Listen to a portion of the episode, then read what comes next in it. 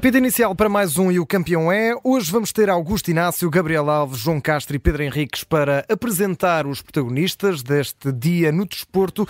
Ora, bem-vindos, Augusto, Gabriel, João e Pedro Henriques. Muito bem-vindos, como estão? Muito obrigado, boa tarde. Muito fortes, é isso mesmo. Ora, hoje temos eh, a prova rainha, temos a Taça de Portugal, temos um Santa Clara Futebol Clube Porto para acompanhar aqui na Rádio Observador e depois, um pouco mais tarde, temos União de Leiria Sporting Clube Portugal. Vamos fazer a antevisão destes dois eh, jogos por aqui. Vamos começar, vamos por ordem cronológica, eh, com o Santa Clara Futebol Clube Porto. Começo por ti, Agostina. É um jogo que os Dragões ultimamente até nem têm tido muita, muita sorte. Nos últimos três jogos, o Futebol Clube Porto venceu um, empatou outro e perdeu outro, isto nas três últimas deslocações aos Açores. Eh, esperas também dificuldades neste, neste jogo? Agora o Santa Clara, já na segunda Liga, mas ainda com um campo tradicionalmente difícil. Boa tarde a todos. Pois, é, os jogos da taça são sempre complicados e sempre difíceis. E eu tenho experiência disso mesmo. E, e cada vez que era jogos daqueles considerados que éramos os favoritos, super favoritos, às vezes a gente não, não conseguia ganhar e às vezes tinha que adiar o jogo para, para, para, para, para o campo adversário, neste caso. Não fales em adiamentos assim. agora, Augusto. Não, não, não, mas antigamente era assim, sabes? Quando a gente empatava e Sim. no prolongamento empatava, não Sim. havia penaltis, e era, claro. era jogar no campo do adversário. E eu passei por isso muitas vezes e sei as dificuldades que é jogar para a Taça de Portugal. Agora, nos Açores, eh, o Santa Clara está, está bem classificado, está, está uma equipa forte, está uma equipa claramente que é para subir. O Porto, enfim, com, com grandes dificuldades nos últimos tempos, tem perdido muitos pontos para o campeonato, principalmente nos jogos em casa. Uhum. Uh, há estas coisas da, das eleições, estas coisas agora também do chefe da claque. Achas, Enfim, que pode muito... achas que pode influenciar, eh, tendo em conta que, por exemplo, às quatro da tarde, em princípio, a partir das quatro, podemos saber as medidas de coação ao, ao líder dos Super Dragões e aos outros arguídos, uh, sendo que o jogo está marcado precisamente para as quatro da tarde. Pode haver não para os jogadores, mas para a equipa técnica, para os elementos da, da equipa do Futebol Clube Porto, pode haver aqui algum misto de sentimentos? Não, eu não acredito muito nisso, mas sabes, quando os resultados não são positivos, depois agarram-se a isso, não é? Porque foi para isto, porque houve intermissões e porque houve estas coisas estabilizadoras e não sei o quê. É sempre assim, mas eu creio que os jogadores do balneário, o Sérgio Conceição eh, não vai deixar, de certeza absoluta que tem tido várias mensagens para os jogadores a falar nesse sentido. Uma coisa é a equipa de futebol, outra coisa é, é aquilo, o ruído que passa à volta, à volta disso.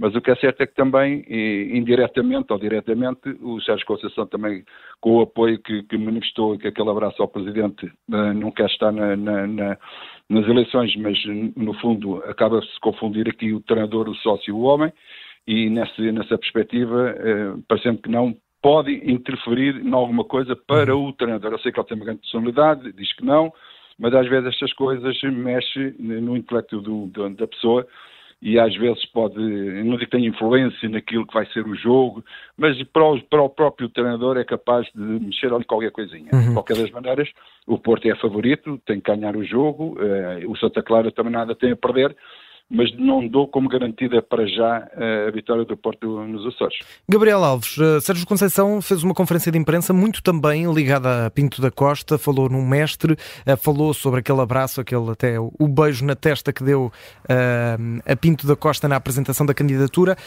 Disse também na conferência de imprensa que não, deve fazer aqui muitas poupanças. Esperas também aqui um Sérgio Conceição mais emotivo num jogo que chega nesta altura tão atribulada no Futebol Clube Porto? Boa tarde, uma vez mais. Uh, Sérgio Conceição, como, como nós, é homem, não é? É uma pessoa, não é?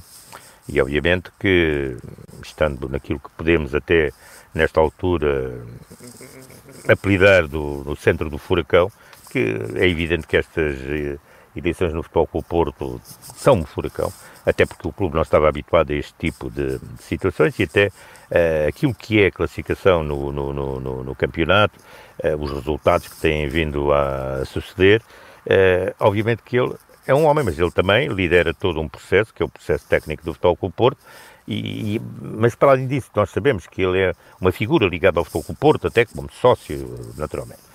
Portanto, mas ele sabe distinguir aquela questão do sócio uh, do, do, profissional. Isso mas achas que fez bem, por exemplo, uh, esta colagem entre Sérgio Conceição e Pinto da Costa nesta fase da época, nesta altura em que estamos numa fase decisiva, não é? Muitas competições. Achas que fez bem Sérgio Conceição em aproximar-se novamente assim tanto de Pinto da Costa? Olha, eu sobre isso ficaria admirado se ele se aproximasse de Vilas Boas. Uh, essa era de facto a minha, a minha, a minha surpresa. Uhum. Uh, de resto, eu acho que ele acabou por fazer aquilo que lhe está diretamente e intimamente ligado. Agora, é evidente que nesta altura toda a gente fala disto, porque é preciso. Isto agora, cada detalhe, cada detalhe tem uma história, outra história. Porque é assim, nós vamos lá, vamos lá pôr esta história da, esta questão uh, das eleições, nas eleições do Porto. Uhum. Quem deve votar as eleições do Porto são os sócios do Futebol Clube do Porto devidamente inscritos. Não é o país. O país pode gostar ou não de quem vai. Obviamente também tem direito a isso. Mas quem tem que votar são os adeptos. Eh, não façamos aquilo que muito na Europa se faz.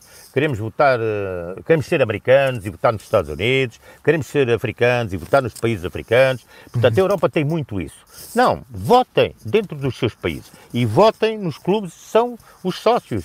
Têm que votar. Nesta circunstância, o futebol com o Porto, os sócios. Portanto, eu, em relação a Sérgio Conceição, naturalmente ele tem a sua, digamos, uh, vertente, mostrou-a, e parece-me que na conferência de imprensa também deixou claro que não quer conversa sobre o assunto e faz muito bem, distinguiu uhum. as coisas. Quanto ao jogo, eu também estou com o Augusto Inácio, não há de maneira nenhuma, porque é assim, uh, o Foco Porto é favorito, mas não, não é um vencedor antecipado, felizmente para o futebol, não é? Que nenhuma equipa grande é vencedora no futebol. É, o Santa Clara, portanto, espreita uma oportunidade, está à frente da, da, da segunda Liga e pode dar aquele grito que estou vivo, estou presente e, e, e criar estilhaços num, num gigante. Agora, há aqui uma coisa engraçada. O Porto venceu o Estoril e o Montalegre 4-0, o Vilar de Perdizes 2-0 e o Santa Clara, repare-se, isto é engraçado, uh, acaba por chegar aqui vencendo os, o Nacional nos penaltis, o Elva nos penaltis, uhum. o Vianense no prolongamento, só o Ribeirão é que foi de frasco, assim de forma é, é fácil. É Fernando Santos, no europeu. Ora, eh, João Castro, gostava de perguntar precisamente sobre o Santa Clara. Estamos aqui a falar de uma equipa que já não está no primeiro escalão da, do futebol português, desceu uh, à segunda divisão, está em primeiro lugar, uhum. Tem nos últimos jogos uma, uma boa senda, nos últimos cinco jogos venceu três, empatou dois, nos jogos em casa só perdeu uma vez, só tem um jogo, de resto completamente invencível em casa durante toda a temporada. Uh, é verdade que tem aqui quatro empates, mas apenas uma derrota frente ao Mafra. Uh, isto é um cartão de visita uh, mais que suficiente para dar uma boa ambição aos, aos açorianos para este jogo com o Porto? E assustar Olha, é claramente, André. É claramente. Este, este Santa Clara, eu diria, se calhar até é um bocadinho superior a algumas equipas da primeira divisão que estão no fundo da tabela. Um, só tem uma derrota, lidera a liga. Uh, tem bons jogadores, tem o Mateus Babi com 5 golos, o Gabriel Silva com 5 golos, um, joga em casa num relevado já muito antigo e muito gasto, uh, o que não ajuda equipas que tentem praticar um futebol mais apoiado como o, como o Porto e dominar mais, portanto vai ser difícil.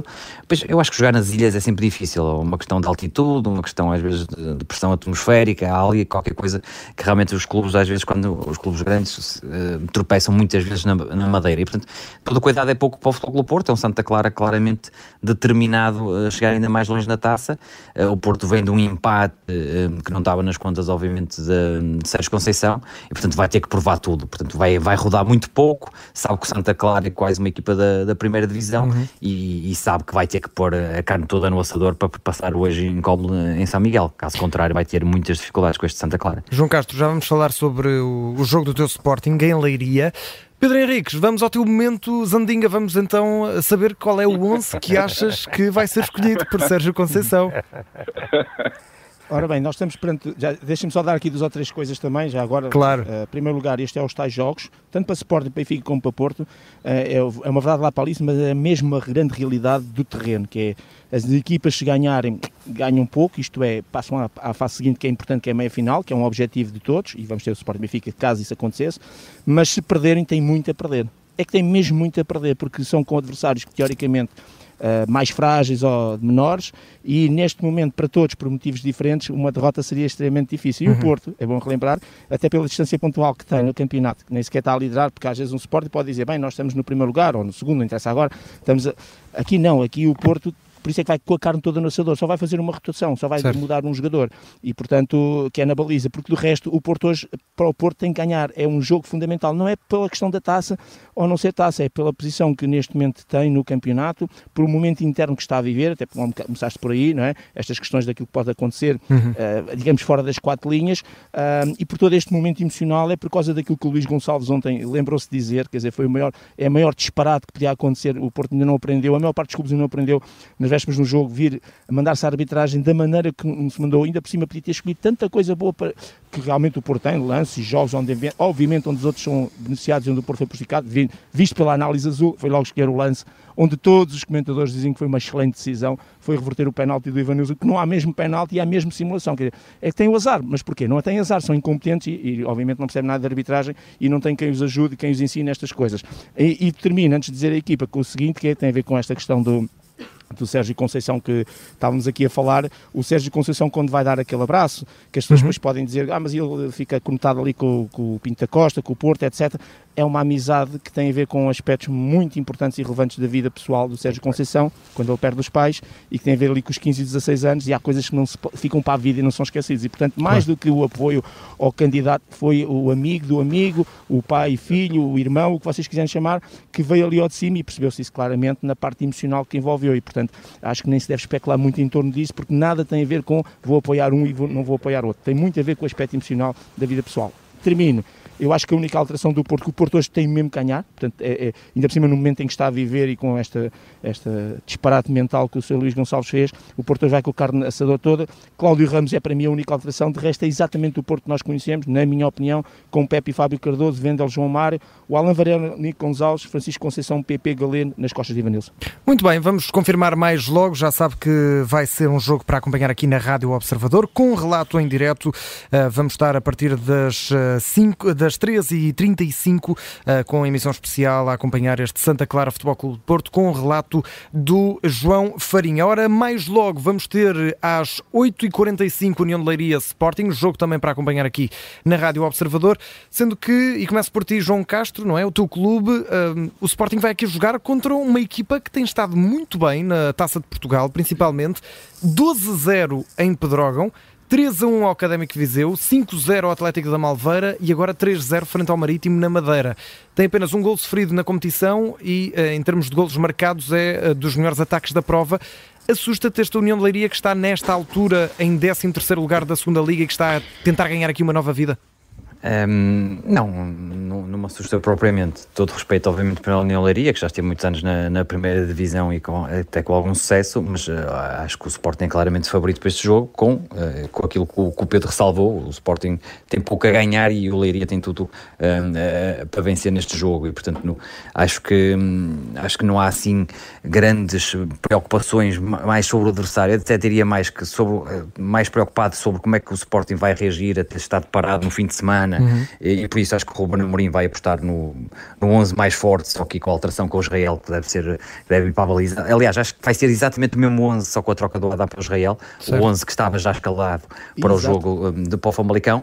Agora, obviamente é preciso ter cuidado, o Leiria quer, um, e há muitas surpresas, e o Sporting já teve nos últimos anos surpresas bastante desagradáveis, como o Varzim, uh, por exemplo, e portanto tem que entrar com a atitude certa, com o chip certo para, para o jogo 2, um, sabendo que, obviamente, se o Sporting passar a ir à peça meia-final e muito provavelmente até será uma meia-final com o, o, eterno rival, o que queria aqui apimentar muito a Taça de Portugal, mas vamos ver. Eu acho que o fundamental hoje é dar ritmo aos, aos titulares. Não tiveram competição durante o fim de semana e, portanto, eh, ter agora eh, seria diferente a preparação. Se, por exemplo, se o Sporting tivesse chegado em Famalicão, se calhar hoje até havia três ou quatro mexidas, ehm, não havendo, há, há que dar realmente minutos e competição a sério aos titulares. Meus caros, temos seis minutos até ao final do programa. Peço aqui a vossa melhor ginástica para ainda analisarmos este jogo e também darmos um saltinho muito, muito rápido à seleção portuguesa.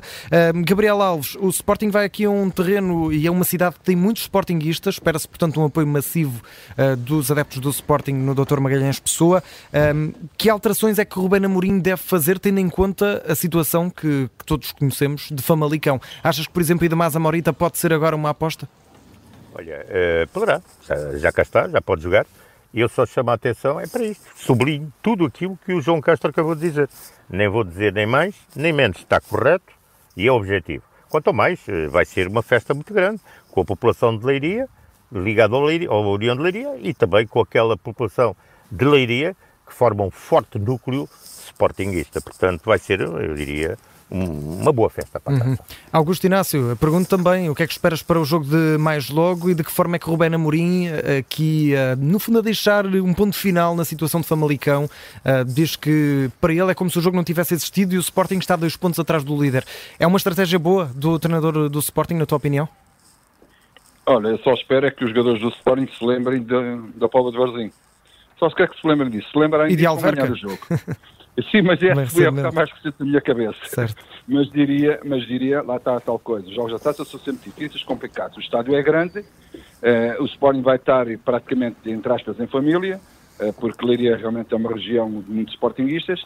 O Sporting não jogou o fim de semana, está fresquinho, nem mal face. O Romero Amorim pode gerir os jogadores como quiser e por isso o Sporting só tem é que manter a mesma bitola que tem mantido desde que iniciou o campeonato até agora, a jogar sempre muito bem, sendo pressionante e claramente se o Sport não der confiança ao Leão de Leiria, vai ganhar o jogo. Agora, se, se der confiança ao Leiria, vai passar pelas mesmas dificuldades como passou, como foi na Póbia que foi eliminado, ou em Alverca que foi eliminado, e assim sucessivamente. Pedro Henriques, quem é então o 11 inicial do Sporting? Há pouco ouvi-te ali, eh, mais ao fundo, no fundo do túnel, estavas a concordar com o João Castro, não é? Tudo igual, claro, exceto a baliza. Claramente primeiro lugar, realçar com muita humildade que eu acertei no 11 do Sporting para Famalicão, está bem? Não uh, conta, Exatamente não aquilo que eu tinha dito. Está bem, mas acertei, oh, Pedro, falhei, Pedro. Falhei, falhei no Benfica, falhei no Benfica em dois e acertei oh, no Pedro. Porto. Pronto, há algum dizer, jogo já aí para dar as equipas, eh, acertar? Já há algum jogo? Temos de pesquisar é? isso. Temos de... queríamos nós, queríamos nós um jogo.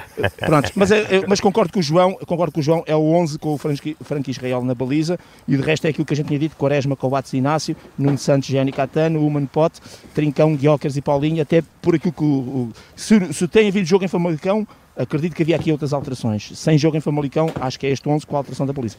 Ora, Sporting, eh, União de Leiria, Sporting a partir das 8h45, relato do Diogo Varela, os comentários são do Augusto Inácio e do João Castro, há pouco não disse os comentários do eh, Santa Clara Porto são do nosso Gabriel Alves e também do Luís Pinto Coelho. O Pedro Henriques vai estar a acompanhar ambos os jogos em termos de arbitragem, com a análise a todos os lances ao segundo.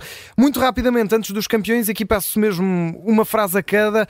Anunciados mais dois jogos de preparação para o Campeonato da Europa. Portugal vai jogar contra a Finlândia no dia 4 de junho e contra a República da Irlanda no dia 11 de junho. Juntam-se estes dois jogos ao jogo já marcado com a Croácia no dia 8. Ou seja, temos aqui uma fase de grupos antes da fase de grupos. É uma fase de grupos de pré-época com Finlândia, República da Irlanda e Croácia. Augusto Inácio, parece-te, parecem-te duas boas equipas a acrescentar à Croácia para preparar este Campeonato da Europa. Relembro que são duas equipas que eh, não não vão ao europeu, sendo que a Finlândia é a 59 do ranking da FIFA, a Irlanda vem logo a seguir, essa é, é a número 60, vamos dizer assim, para ser mais fácil.